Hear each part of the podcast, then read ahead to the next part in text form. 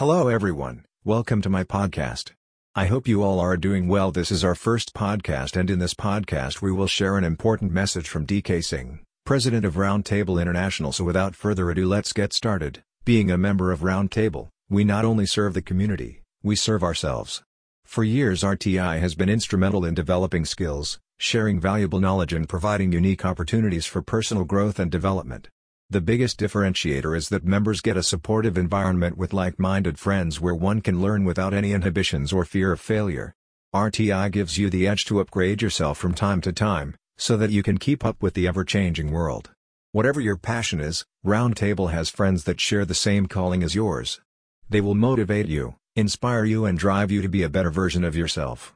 The energy and excitement are so immense, that you can't resist to get carried away. RTI University is one such unique endeavor to promote leadership, skills and personality development in more elaborate and organized manner. Led by Jayant Agarwal, RTI University has introduced programs like leadership training, social media training, modules on the Tabler World app, talk shows with visionaries, sportsmen, celebrities and illustrious tablers, etc. Roundtable International magazine has been a pool of valuable information and inspiration to the members of organization for several years.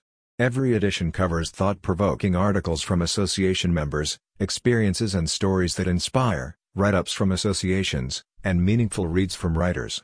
It also covers information on upcoming events and updates from the organization.